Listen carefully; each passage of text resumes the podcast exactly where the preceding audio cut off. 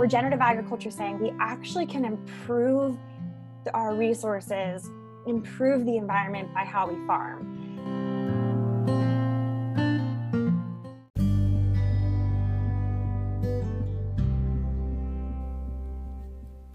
Hi there, and welcome back to another episode of Sustaining with Shayna, a show where I will share all the amazing and exciting works of sustainability happening across the eastern foothills of the Appalachian Mountains to the lush farmlands of southeastern Pennsylvania. By celebrating our community, we can help to bridge the gap between local and international sustainability endeavors.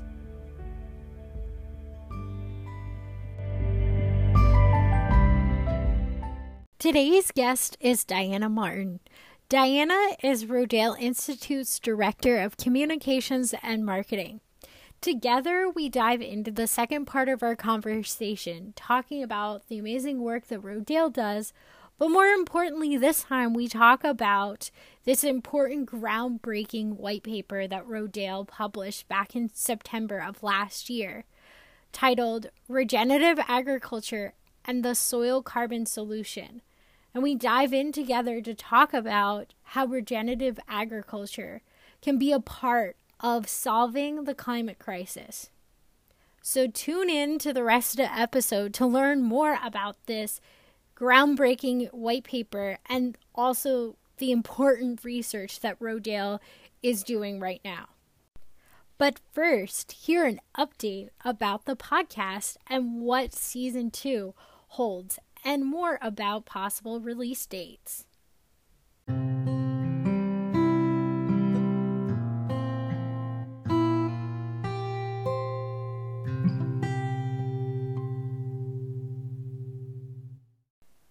Hi, friends and listeners. Welcome back to another episode of Sustaining with Shayna. And I'm so excited to be back with you on this episode. As the last time I was with you on an episode was back in December when I released the first part of my series and conversation with Rodale. And a lot of things kind of happened in between that time since then, but I'm glad that I'm back releasing the second half of our conversation. And a lot of the work Rodale has done in that time uh, since we last spoke.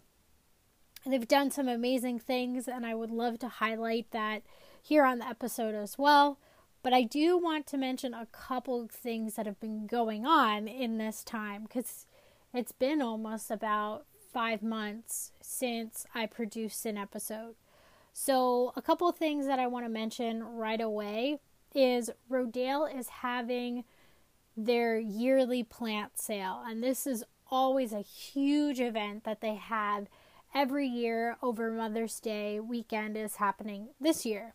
So it starts this Thursday to this Saturday. And they have a variety of all different kinds of organic uh, plants and herbs and also vegetables that you can grow. And I found such a variety of different kinds of squashes to different kinds of kale to different kinds of tomatoes that are really out there. Uh, and I wonder if some of the plants that Rodale sells are some of their own, uh, how would you say, like their own variety of uh, or heirlooms that they've cultivated of certain plants. And if you're interested in learning more about Rodale's events, not just the fact that uh, Rodale is having this huge plant sale, they always have events going on uh, right now, whether it's virtual, there's some limited in person events they're having, but definitely check out uh, their events tab on their website to learn more about what's going on. But as for here on the podcast, I feel like there's a lot that has been happening behind the scenes. And one of those that I am really excited about still when talking about with others is back in about mid January, I had the privilege of being interviewed by Swedish television and talked about how the new presidential administration was talking about climate change, but also my concerns for uh, not just addressing climate change, but also talking about those energy transition plans and what it means for workers who live in the coal region being a part of having access to those green jobs. And we also talked about a variety of issues. And it was really fascinating to meet um, this nationally known and internationally known uh, Swedish climate reporter that is talking about her perspective from her country and what's going on with COVID and also what's going on with climate change all at the same time. So I posted the interview back in, I believe that was late February, and you can find that uh, full interview in the video tab within my Facebook page. And also in that time, I've done a lot of, I guess you could say, soul searching and trying to figure out what the podcast means, what the podcast entails, and what is the type of content that I want to release to listeners, and what kind of content is enriching for me as well. So, because of that, I, I feel like this season coming up, uh, which will be released soon, will be comprised of three main pillars that I really want to shift my focus on to really mainly talk about those or have a lot of my interviews and discussions or content or events or whatever it may be come back to those three pillars along with the core message of highlighting sustainability here in the community or also talking about topics that might not necessarily exist yet in the community. So, that being said, a new season is coming. I'm really excited about some of the people that I have lined up for as interviewers and some people that I really admire that are also trailblazers within their fields within sustainability or a field that inter intersects with sustainability. So in the coming weeks there'll be more information about what season 2 holds as far as the content, but also as far as a release date would go.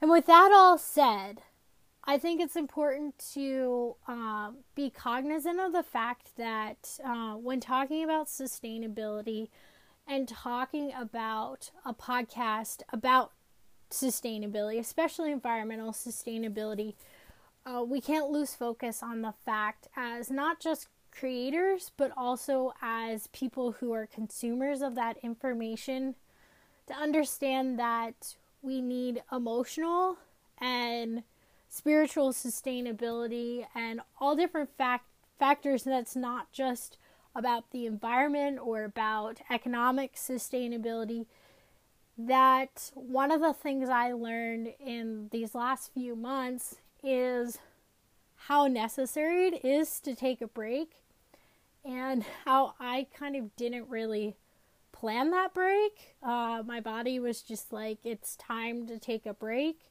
Um, but in that time, I kind of really begun to understood, or sorry, began to understand why it's important to have some level of, uh, I guess you could say, a level of of boundaries, but also a level of like expectations that certain things are going to be met and certain things aren't. And I feel really, uh, really excited about the next season because I think part of that personal conversation I had with myself over the, these last five months will kind of be shown in bits and pieces throughout the season, and especially in addition to the content that is just the regular episodes I would produce, that I'm looking forward to some of the discussions that will happen uh,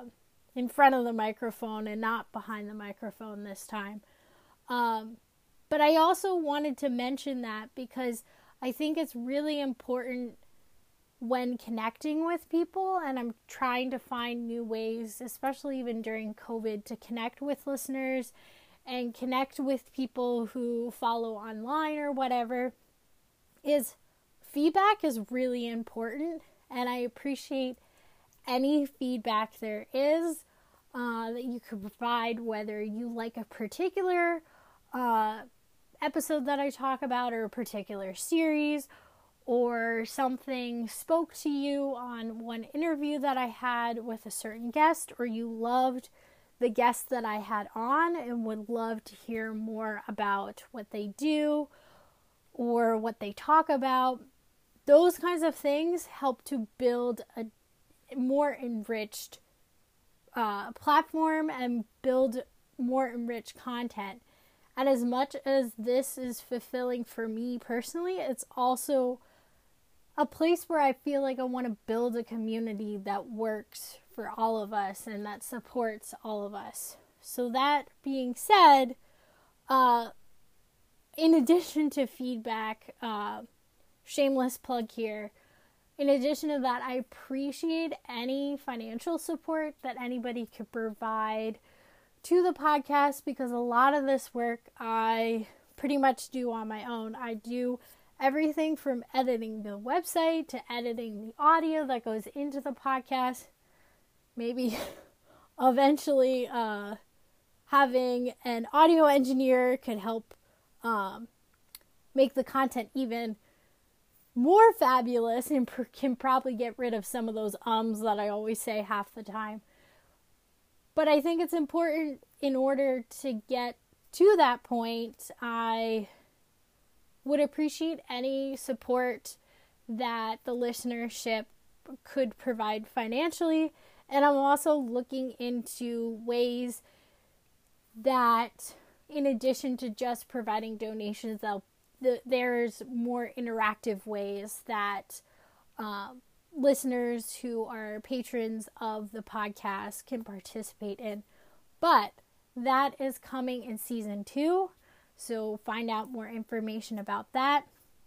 So, next up is the second half of my interview with Diana Martin, talking all about regenerative agriculture and their recent white paper they released back in September talking about this and how regenerative agriculture can solve the climate crisis.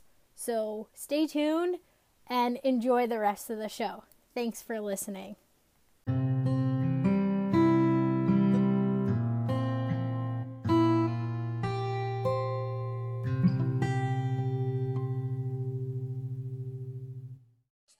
Welcome back to another episode of Sustaining with Shayna. And a part of the special episode we're having today is part two of speaking with Rodale about a lot of the amazing work that Rodale is doing currently. But this episode, we're trying to focus mainly on the white paper that was recently released uh, about a couple months ago talking about the connections with agriculture and climate change. So, um, Diana, can you go over in a little more detail, like just generally what the paper is about?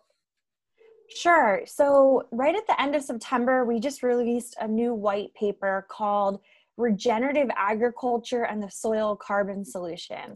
So, basically, the paper is talking about um, the way we farm and how it can either be a, a problem that's contributing towards the climate crisis, or it could be part of the solution and actually start to mitigate and help reverse climate change. So, in our paper, we talk about um, in actually in 2019, the United Nations International Panel on Climate Change they actually identified agriculture activities as responsible for nearly a quarter of our global greenhouse gas emissions, about 24% of those emissions. And um, in the paper, we talk about how we could um, actually use regenerative and organic agriculture um, to start to sequester some of that carbon, to actually take carbon, which is a greenhouse gas emission, out of the atmosphere and store it back um, under our feet and our soils, which are actually carbon depleted. So that's kind of the premise of the paper. Some people know that as carbon sequestration, which is kind of a fancy scientific term. Um, so, you know, if you're not familiar with it, we'll talk about what that means today. Um, some people are calling it carbon farming, but it's basically the idea that we actually could, um, as one potential solution to the climate crisis, to store some of that carbon that's in the atmosphere back in our soils. So I've read a good decent portion of the white paper already, and there's so when the inter in the introduction of this most recent white paper, you talk about um, that there was a report that came out through Rodale back in 2014. So how does this uh, latest white paper line up with a similar one that was produced six years ago? And uh, what's the relation that they have to the two of them yeah that's a great question. So we had previously released a white paper on regenerative and organic agriculture in relation to climate change back in 2014 and for anyone who's not familiar with what a white paper is a white paper is basically it looks at a vast amount of research that's been done by other scientists other institutions and it basically puts out a position um, from what we're seeing from a large number of, of studies. So it's different than a peer reviewed publication that maybe looks really closely at one study. It's kind of a broad look at what the current science and data is saying on a topic. And I would say honestly that's the biggest change over the last six years is there's just been an explosive amount of science and data that's come out on this issue. Um, when we first released the paper in 2014 it was really an introducing the idea to many people. It was a really novel concept that um, actually through the way we farm through building soil health that we can sequester carbon. So i would say back in 2014 we were really introducing the topic to the scientific community. And since then, uh, a large number of people have decided to study this issue. There's just a lot more data.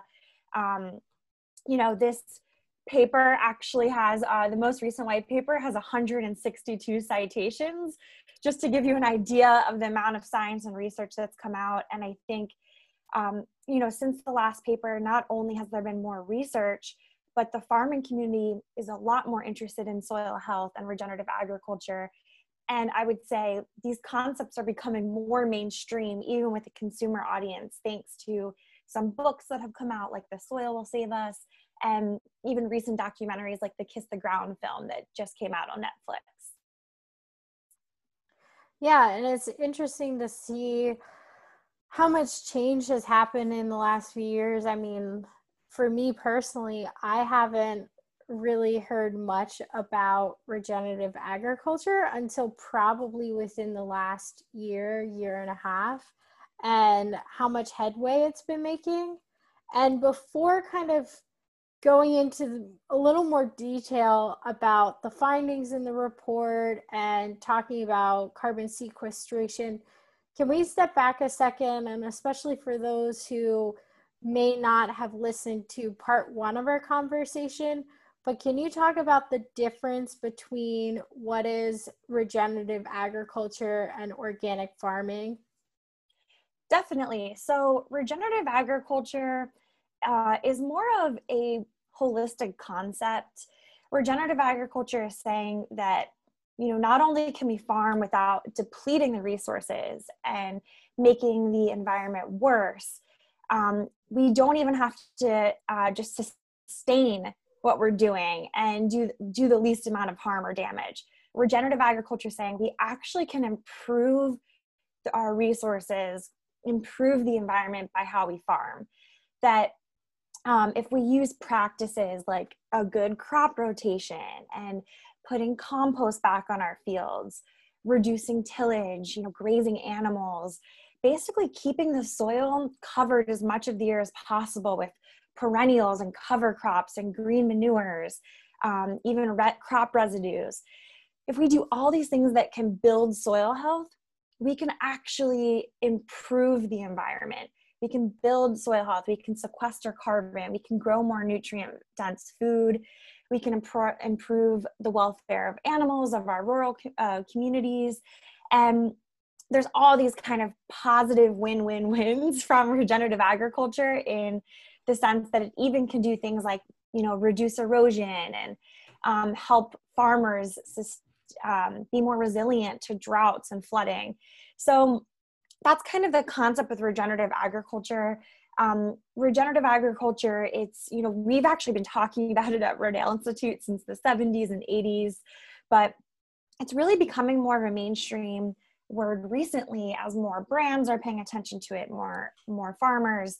Um, but it doesn't have the same kind of strict criteria that organic does. Um, organic is actually uh, run by the National Organic Program, which is under the USDA. So, organic is actually a term that is um, governed by the federal government and has very, very strict criteria for its use. Um, it has uh, rules like you can't use GMOs, you are prohibited from using any synthetic inputs like fertilizers, um, pesticides, herbicides you can't use antibiotics and growth hormones on your livestock. So um, there's really strict rules around organic. You have to be certified by a third party inspector. It takes a three year process to become certified organic. So um, when you see that USDA certified organic seal, there are a lot of rules and regulations that go into that.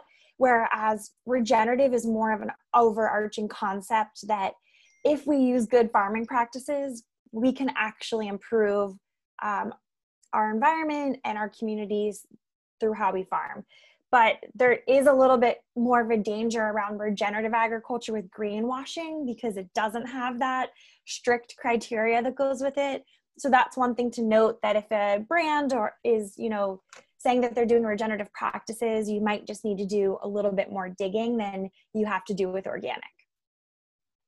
That's a good overview of a difference, especially I feel like I keep hearing stuff in the news about regenerative agriculture but then again there's not enough information out there to explain what it is so half the time it's like well what is that and what is the difference between regenerative and organic farming which is i like the way you explain the difference between the two there um, and for, for anyone who is interested, if, if you're passionate about both of those topics, we have been working on a new regenerative organic certification. So I definitely would encourage you for, to look for that at the marketplace.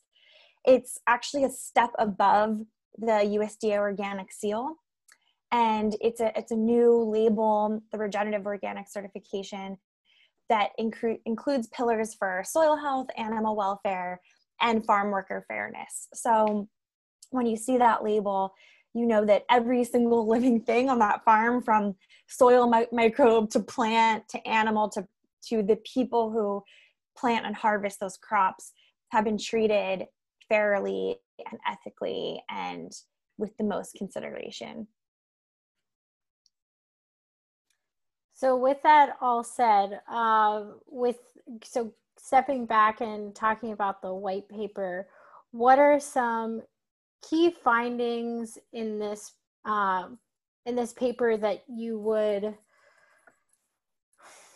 I guess, pretty much would tell any person reading it or any consumer or potential farmer that was truly groundbreaking? So, the main takeaway of our paper, we basically did a thought experiment and said um, if we farmed with the best regenerative organic practices on a 100% of our farmland globally, on our grazing lands, on our croplands, um, what, what would that look like in the fight against the climate crisis? And what we found is if we converted all global croplands and pastures to regenerative agriculture, we could actually sequester more than 100% of our current annual CO2 emissions. So that's why we're really excited about regenerative and regenerative organic agriculture because we know it has all these other benefits. It can be profitable for farmers and it can build soil health and grow nutrient dense food. But we found that um, if we shifted all of our farmland to these practices, it could be a major tool in you know developing solutions to the climate crisis. Hmm. Yeah, and it's interesting uh, reading the paper how many different things that it goes into as far as detail, and even having some basic understanding of organic farming and regenerative agriculture. I had no clue of the possibilities that are out there. So it was, I think it was both informative, but also provided the same um, level of information too that a research project is. So I think it laid out the information really well for those who um, have never really read a research type paper. So it was very, it was very well excuse me, well laid out and informative. Um, it's definitely, um, yeah, it's definitely a big resource. So, um, for anyone who wants to check out the white paper, I would say if you, if you wanted to download it, it is available at rodaleinstitute.org slash climate 2020. There's the actual paper itself, which is packed with a lot of science. And if that is intimidating to you, there's also other resources there. So we have a great, um, we have a fact sheet that's just a pretty good overview of the paper. And then we actually have some actionable resources. So if this is something that you're passionate about and you want to get involved, we put a buyer's guide on that URL, which again is rodaleinstitute.org slash climate 2020 um, what to look for if you want to support regenerative and regenerative organic farmers. Um, we have a letter there. You can contact your policymakers. Um, we have a fact sheet that summarizes some of the findings from the papers. And we also have some social media graphics. So I just wanted to throw that out there for um, listeners if uh, the actual paper is a little bit uh, beyond what you're how much research and and study that you want to do on this topic know that you know what we're talking about today is backed by that great data and there's other ways for you to get involved yeah i've actually seen some of those infographics on your instagram account yeah and you can give us a follow for anyone listening at rodale institute so with all that said uh, we talked about actually a couple times so far in the conversation, and I think also last week as well, is this idea of carbon sequestration and how that works in with agriculture. But what simply is carbon sequestration and how does that work? And then I have another part to that question after that. Okay, sure. So, carbon sequestration is basically a scientific term for capturing carbon from the atmosphere and storing it in a medium like soil. Um, and it's it's really people are excited about it because it's a critical tool in the fight against climate change. And the basics of how it works are um, that plants that they can actually during photosynthesis they um, you know capture CO2 from the atmosphere. Um, a lot of people i you know i kind of urge them to think back to you probably learned about this in you know elementary school or middle school science. Um, and you know we we you, i think you remember from that that oh yeah trees give off oxygen how do they do that? They take co2 carbon dioxide out of the atmosphere. And they actually convert the carbon. They take the carbon part of the co2 they convert it into sugars. And they actually use the sugars. They they do something called exude which basically means um, they ooze the sugars out of their roots to mm. feed feed the life in the soil. So we talked a little bit in the last episode about how soil is alive there's actually more living things in a teaspoon of healthy soil than there are people on the planet so the soil is filled with bacteria and fungi and actually all these other things, nematodes and earthworms. Um, and the soil and the plant have what's called a symbiotic relationship, which basically means mutually beneficial. They help each other. So the way that the plant helps the soil is by taking the carbon, converting it into sugars and feeding it to the bacteria and fungi in the soil. And the way that the soil helps the plant is by protecting it from disease and drought, helping deliver it nutrients, um, even storing water for, you know, in the future when it's a drought. So, and the reason, um, you know, we talk a lot in regenerative and organic about healthy soil. And healthy soil can sequester more carbon because if that life isn't there in the soil, if you've killed it off by um, too much tillage and too many herbicides, then that exchange doesn't work. Um, so, in really, that's what we're talking about with carbon sequestration how we can take that carbon and actually store, store it deep underground in a stable form in our soils. Yeah, and actually, you kind of uh, answered my second part of that, where I said, So, how does this specifically work with regenerative agriculture? And I think, yeah, it's really important to note that unless if you have healthy soil, you can't sequester carbon effectively.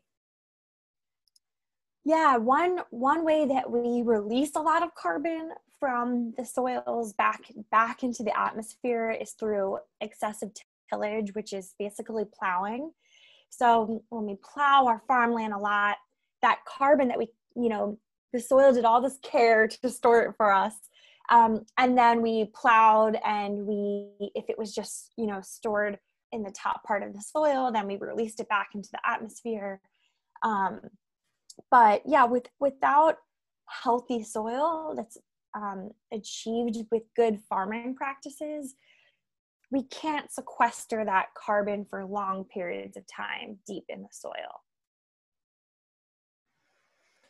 So, with conventional forms of agriculture, so you talk about um, tilling the soil and overturning the soil too much, and how just that's a bad practice in the sense that it's it depletes the nutrients in the soil, but then also it's not good for sequestering carbon.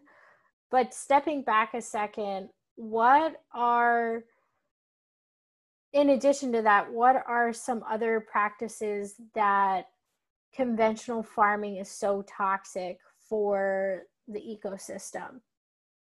Yeah, so some of the ways that industrial, chemical, conventional, however you want to call it, agriculture, which is um, unfortunately um, the majority of our agriculture now in the U.S. and we've um, and is sort of gaining ground globally. Um, some of the reasons why it's so destructive are, you know, in the U.S. we monocrop is one of our um, challenges. About 50% of what we grow in the United States is just corn and soybeans. And we're often growing those um, in a monocrop, meaning we're only growing um, a very limited rotation, maybe just corn and soybeans. Um, usually those are GMO uh, and they're genetically modified to withstand glyphosate or Roundup, which is an herbicide. Um, and those are crops that really um, you know they really deplete the nutrients in the soil. So especially a crop like corn which we love to grow in the united states um, that's considered it's called a cash crop. And basically it takes a lot of nutrients out of the, out of the soil. And i kind of like to compare it to your savings account maybe. If you all you ever did was take money out it's going to be pretty depleted um, you have to do something um, in between that crop to put to put the money back in or put the nutrients back in. Um, and unfortunately in a lot of the us where we're just monocropping corn and soybeans and using herbicides um, we do that by just putting conven- conventional fertilizers back on the field um, which are made from fossil fuels and petroleum. They're, uh, yeah, very fossil fuel intensive and actually contributing more greenhouse gas emissions um, and, you know, contributing to the climate crisis. So that's sort of what a lot of our industrial agriculture looks like. And the flip side of that, when we think about instead of us thinking, what can we take from the soil and then manufacture to put back on the soil? When we, when we think about regenerative and organic, we think about how do we build the soil health and let it do its job? And really, that's working with the life in the soil.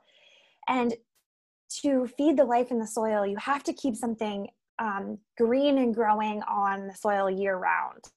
So if you um, plant corn in the spring and harvest it in the fall, and then you leave that field bare all winter, um, the, the soil microbes, they have nothing to eat. Um, that soil's exposed to wind and water that's eroding it. It can even get sunburned with just harsh sun on the soils. Um, so it's really important in regenerative agriculture to think about doing something like a cover crop. So after you harvest your crop, putting um, a legume or something that returns nitrogen to the soil, uh, like alfalfa. Um, there's you know winter wheat, rye, barley. There's so many great cover crops that farmers can plant. Um, you know, having a good crop rotation instead of using those synthetic fertilizers, um, we use compost in regenerative agriculture to return life to the soil. Um, we don't use synthetic chemicals and, and fertilizers that hurt that hurt that you know microbiome in the soil and i think one of the other interesting takeaways from our paper which may be something we want to talk a little bit more about is the role of livestock in building healthy soil um, mm-hmm. you, animal agriculture is incredibly sort of demonized in the environmental movement and i think a lot of that is um, is rightfully so. About 97% of our um, our animal products in the United States are factory farmed, and factory farming farming animals has a huge environmental footprint. But uh, what we're what we found in um, regenerative agriculture, where animals have to be outside on pasture, actually grazing, um, in if you if you're appropriately managing that grazing livestock can actually um, increase the carbon sequestered in the soil that more than offsets their greenhouse gas emissions hmm. so what we're finding um, i like to say it's not the cow it's the how um, and I, I, think a little bit to another extent is the how much when it comes to how much meat that we consume um, but yeah we found that really um, animals were always supposed to be part of our system when we talk about farming with nature. Uh, you can look at an example like the Dust Bowl. And one of the ca- causes of the Dust Bowl was actually the killing all the bison off the plains that played an important role in the soil health of the Great Plains in the American Midwest. So when we look at animals, we know that they can play a tool by actually being out um, on pasture grazing you know they're providing manure that helps fertilize the soil um, they're nibbling on grasses which encourages them to put actually down deep roots um, which can help sequester carbon. Um, and actually about 70% of our global farmland is in grazing and livestock. Only about 30% is in croplands. Hmm. so if we really want to talk about shifting agriculture globally to become a, a solution to the climate crisis, we can't um, neglect the role that animals need to play in that system. That's fascinating. And talking about the difference with that. Well, yeah, I'm I'm wondering, can you go in a little more detail too about the whole aspects of livestock? Because when I think of conventional farming on a personal level, you have livestock that are crowded into a very small space and then are fed uh, grains that they're not their body is not meant to digest so then it just creates this whole cycle of dependency on one crop or another when in the end, it's like so much more money is spent on this unhealthy system to begin with. Yeah, I think you, you hit a lot of important points there. Um, factory farming animals, which uh, some people might, might know as we refer to them as CAFOs, which is a controlled animal feeding operation. And like I said, that's unfortunately about um, how about 97% of our livestock are produced in the United States. And those operations, um, they really, they're all about efficiency, but they really don't make sense when you actually start to unpack how, how they work. Um, basically, we grow in the Midwest a ton of corn and soybeans, and that the corn and soybeans are either turned into ethanol, which is fuel, um, turned into high fructose corn syrup that ends up as processed foods, or are turned into livestock feed. So we grow, you know, we talked about how that's grown, like this GMO corn and soybeans with lots of fertilizers and pesticides and herbicides and all these things we're doing to prop up this system to grow this feed that we often ship halfway across the country to feed animals um, like cattle and feedlots or hogs that are in these controlled animal feeding operations and you know those animals they are incredibly stressed and they're in very very close um, quarters to one another which can rapidly spread disease.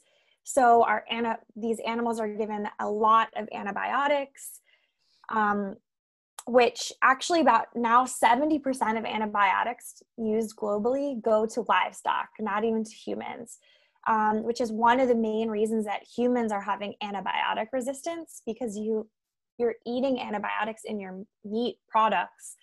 And then when you're sick and go to use the antibiotic it's not working. Um, so these animals are really stressed and confined confined and they're being you know fed this grain that we grew.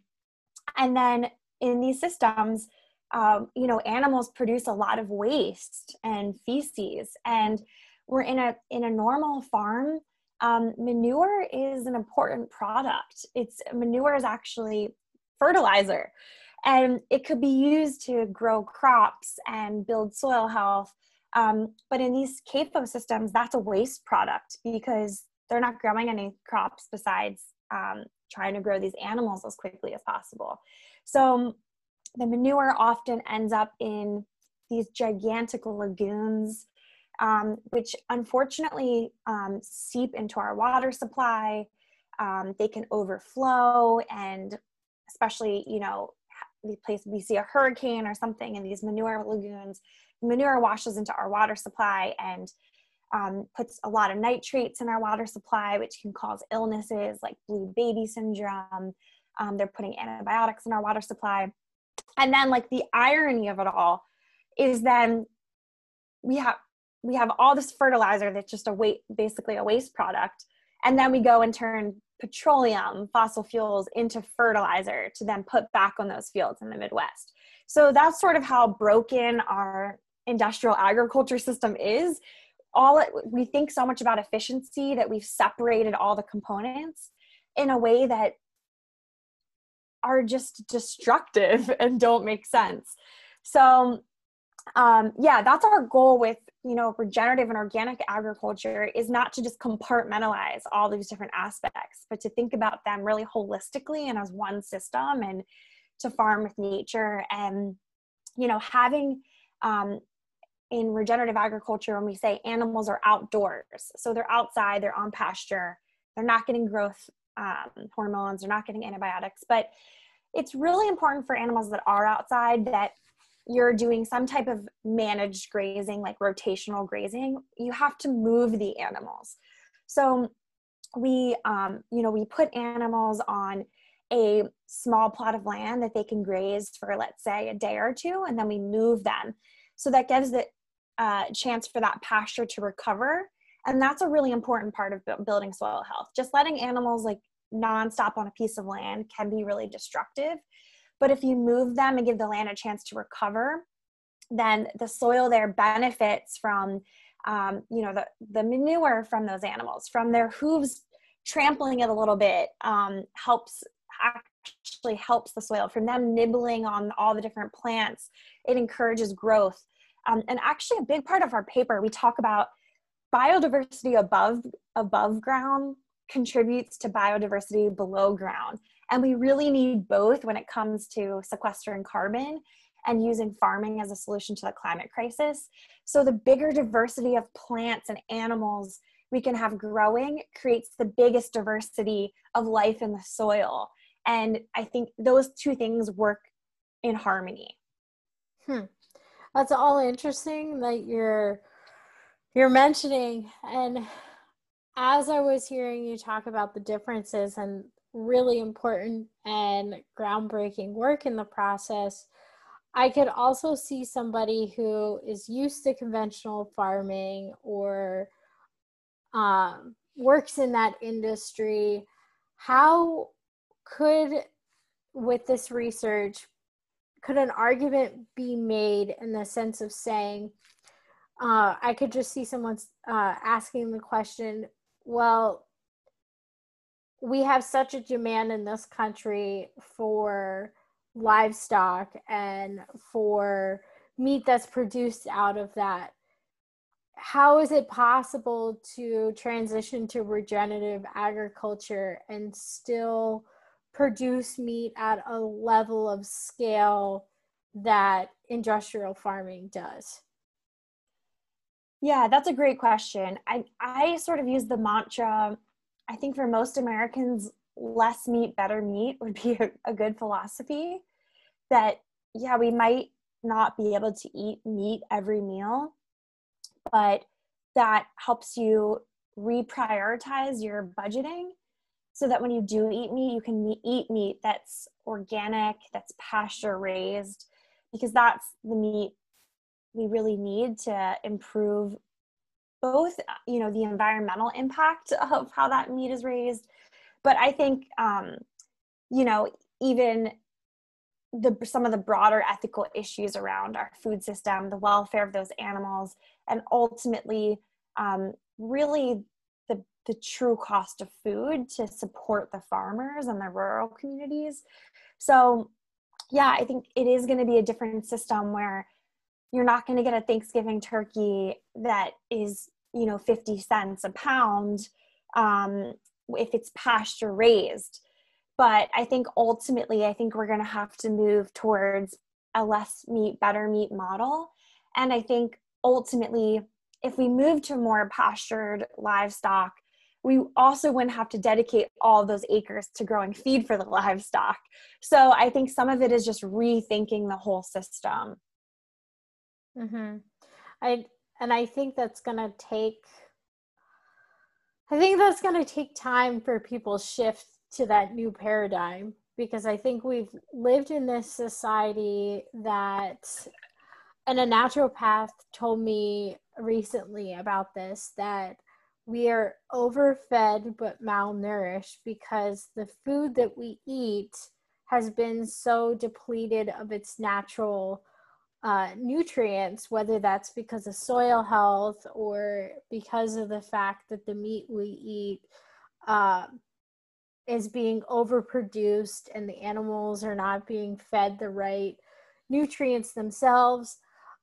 But it just makes me think of the fact that what if we stopped over consuming in the first place to begin with?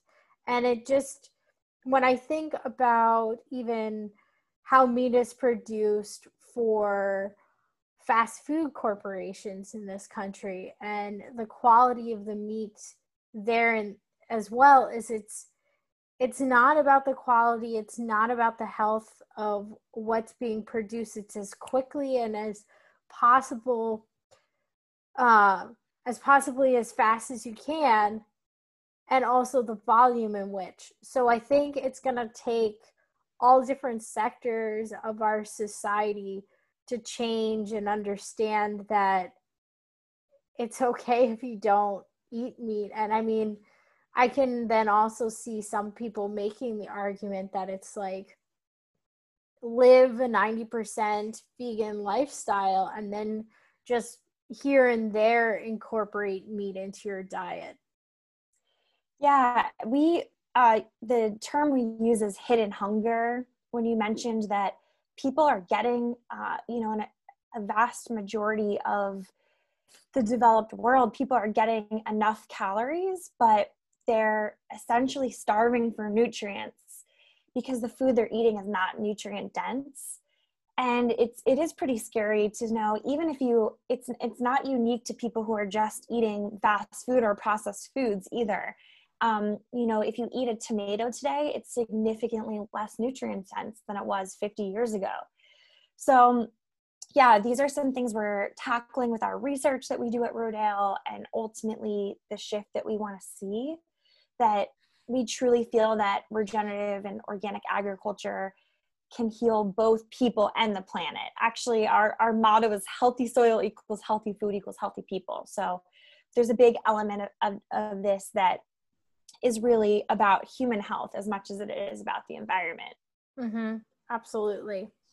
So, with all of that said, because uh, we were talking about conventional farming there um, and the toxicity of it, I did want to bring it back to regenerative agriculture for a second and if you could simply sum it up uh, for those that are still trying to understand the concept of the two what would you say as one thing about conventional farming that's so toxic and one thing that regenerative agriculture could be used to either counteract that or improve the health of the soil and also the health of the plants and the livestock? I would say the challenge with conventional agriculture is the only focus is yields. And that's a system that's been driven by really consumers just demanding the cheapest food possible. All we care about in conventional and chemical agriculture is producing as many bushels to the acre or something as possible so that it can be the uh, you know as the cheapest food possible at the grocery store checkout and i would say that's where regenerative agriculture and you know regenerative organic and organic these sort of alternative food systems um, that's the main difference where it's not just about producing the cheapest the cheapest food possible.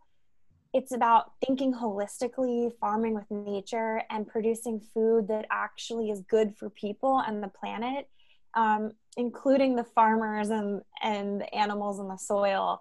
It's more of that triple bottom line approach right? People planet profit. Um, and yeah i would say that's it's really a sort of the mentality and the, the outlook. And i think for consumers i think we need to go to the marketplace and demand with our dollars not just the cheapest food possible but you know food that's good for our health food that tastes good food that's good for our planet and actually consider the living things um, actually stop and consider like where this food was produced and how are the farmers there treated? How are the animals there treated? And i think you know everyone has the opportunity to eat three times a day. And i think if we did that more consciously and we asked more questions i think everyone would start to shift some of their behavior. Mm-hmm, mm-hmm. absolutely. And there was a point that you talked about trying to get the cheapest produce uh, at the grocery store as much as possible. And I do want to step back and just talk about that point, but also the point you said with regenerative agriculture, where it's looking to see if the farmer is being taken care of and is fully supportive. But what about the everyday consumer that even today, right now, might not be able to afford organic produce at the grocery store or may be able to put a meal on the table every day. I mean, I think it's important that we transition to more of this regenerative agriculture approach, but how is it going to possibly be made cost effective for those consumers who can't even afford organic farming at the uh, at the moment. Yeah, that's fine. And you know, I passionately believe that organic food is a human right and should be accessible and affordable to everyone and it shouldn't be elitist. We all deserve healthy food. And you know, a few tips on ways to make this work at home would be to grow your own food if possible. Um, I hear them, I just see the most inspiring stories of people who, you know, have a little garden, but people who are growing food on rooftops, in parking lots, on windowsills. So, you know, definitely try growing food at home. Um, if you if it's available to you, look for um, the ugly produce section. A lot of um, grocery stores or even online grocery delivery services are taking that model where they're sort of like this misfit ugly produce um, it's sold at a, sold at uh, reduced price. Um, there's nothing wrong with that food. Actually the consumer demand for perfect food is actually one of the reasons why we use so many chemicals in agriculture. So embrace the ugly produce. Um, if you can join a CSA, that's always something I recommend to people. You can get um, sign up for a weekly share of organic produce from a farm, usually at a greatly reduced cost compared to what you get it to at the, um, at the grocery store. And a CSA is great because the food is local and you can get to know your local farmer. I think some of those are are great options. Um, you know, trade with your neighbors. Uh, sorry, I have to take a sip of water. I swallowed a fly.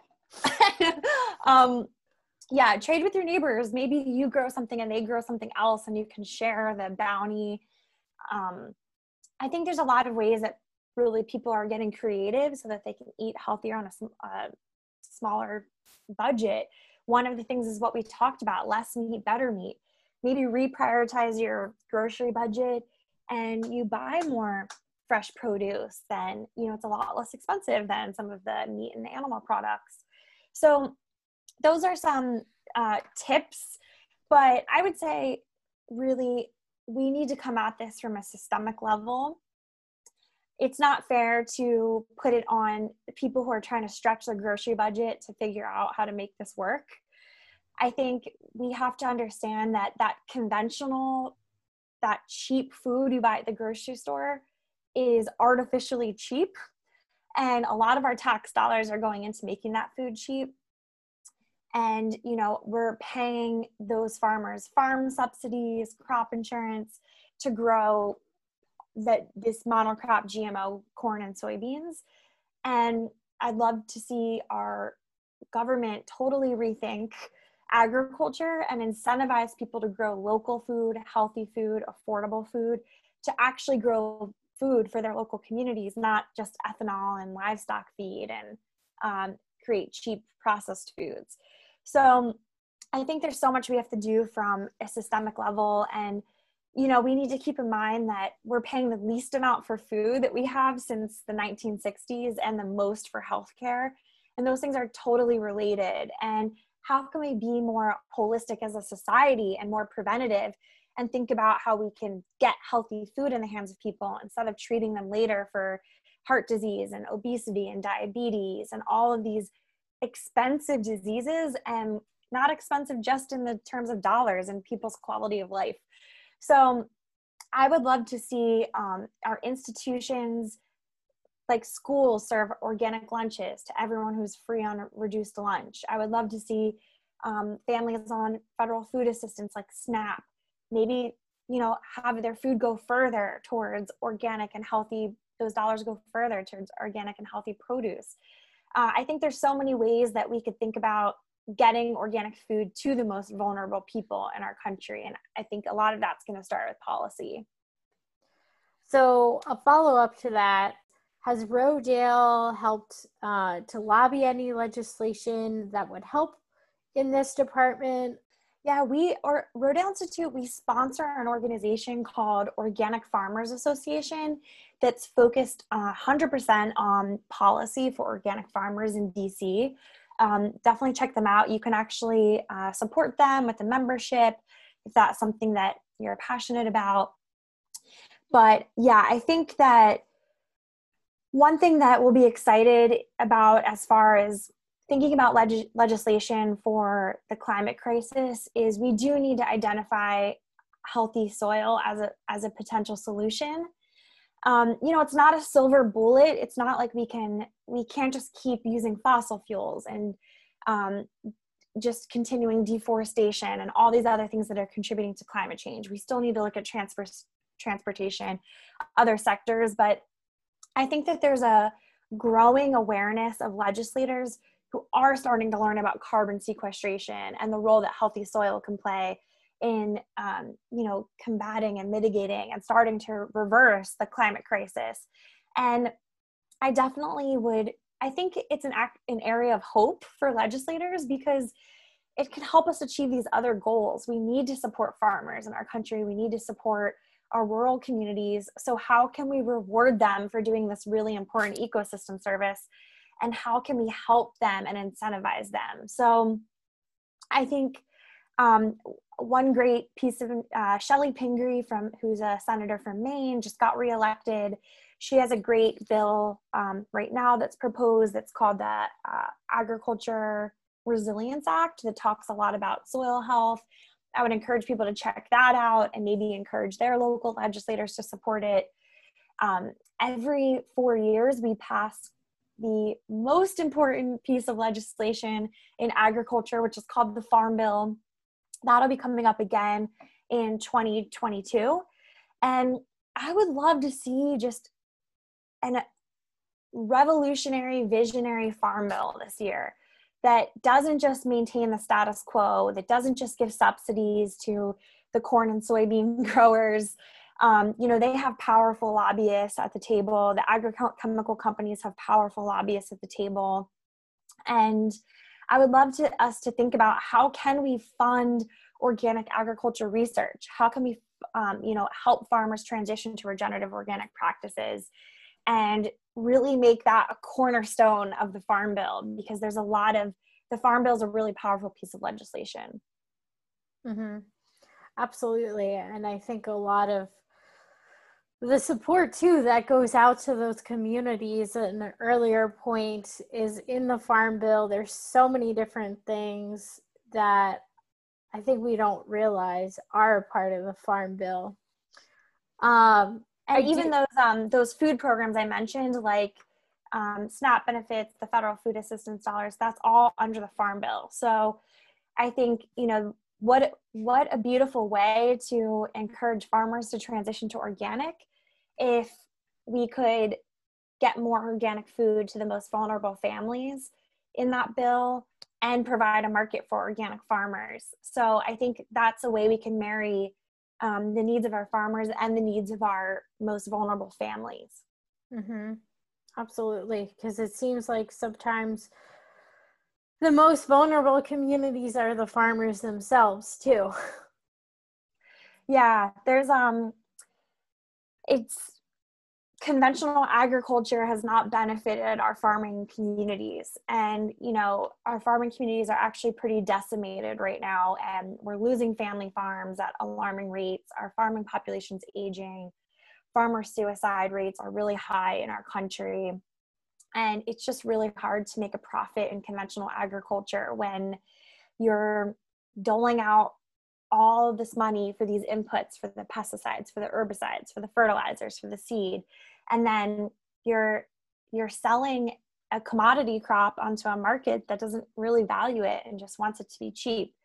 Um, so a lot of we're at the point in this country where mo- almost every farmer in america would be losing money if it weren't for um, those federal crop subsidies to the point that most farmers 50 cents of every dollar they make is coming right from the federal government. So i think why are we incentivizing farmers with our tax dollars to do things that hurt the environment and that hurt our health? Why can't we turn that around and incentivize farmers to actually grow healthy nutritious food for our local communities that supports the climate the environment our local economies the farmer and ultimately our families? Yeah I think that's a perfect way to sum up that thought. Is there anything else that you would like to sum up about this white paper and regenerative agriculture? I would say for anyone again who wants to check it out, the paper is available at rodaleinstitute.org slash climate 2020. There's some great, um, there's an action toolkit that can allow you to share on social media or contact your local policymaker, even a guide uh, if you want to support more regenerative farmers, how to do that. So definitely check out those resources. And I would just conclude that by saying it's a message of hope. It's not all doom and gloom when it comes to the climate crisis. We do have solutions that are a win, you know, win, win, win climate solutions that are better for everyone. It's not always about giving something up. I think regenerative agriculture is one of those things where it really can benefit everyone and put us a step in the right direction. So I encourage anyone who needs some hope around the topic of climate crisis to really learn more about the power of regenerative agriculture to start mitigating our the climate crisis. Yeah, I think that's a perfect way to sum it up. And it's interesting to see all the work that Rodale has been doing over these last few years, especially with research. Um, but before signing off, is there anything that you would love to just sum up and bring home for the listeners as far as the conversation that we've been having today, but not not just today, but also that we had last week as well. Yeah, I would. I know that you have a lot of listeners who are actually somewhat local to the Rodale Institute. We're headquartered in Kutztown. And uh, I think, you know, it's funny because we have people who travel all over the world to come to Rodale. We have people come from Australia. Um, and then we have so many people in our region who actually don't even know about us or tell me, oh, I've driven past the sign on 222. So um, I just want people to know that there we have a lot of resources and there are ways for you to get involved. Um, you know, check out our website, sign up for our email list, come out to one of our events or workshops. We host film screenings and yoga and cooking demonstrations and all kinds of fun things for the whole family. And, you know, our farm is open to the public. So you can come. We have a visitor center and a store. We have a free walking tour and audio tour. So you you could even come out and volunteer for a day. So I just want to encourage anyone who's listening. I just um, you know, pe- people are really removed from their food system. We're more removed than ever. I think you know a lot of people think that food comes from the grocery store, and I think it's important to get out on a real farm and connect with soil and see how food is grown and meet a farmer. So I would encourage you to find some way to do that in your life because I think that really just it shifts your understanding of something that you maybe even take for granted that you just eat every day or you think about food as in terms of calories or a diet um, but food relates to everything in our life our economy the environment our health our communities. So i just encourage everyone either to you know use rodale institute as a resource um, or visit a local farm or farmer near you and just think twice about the next meal you put in your mouth and where it came from and really the impact it's having on the world around you. Yeah, I think that's a perfect way to sum it up. So, thanks, Diana, so much for coming on the show and talking about all these different things. And it's just, it's been a lively discussion and look forward to more conversations in the future thank you so much for having me. And anyone who wants to get more involved, just uh, visit us at rodaleinstitute.org or on social media at Rodale Institute. Perfect. Well, thanks so much. And thanks everyone for listening to another episode of Sustaining with Shayna.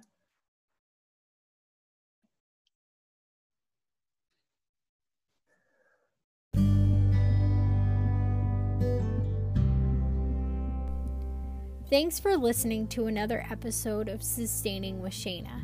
You can now listen to the podcast on Apple Podcasts, Spotify, Google Podcasts, Anchor.fm, and many other platforms. Don't forget to subscribe to the podcast and, of course, leave a review or comment.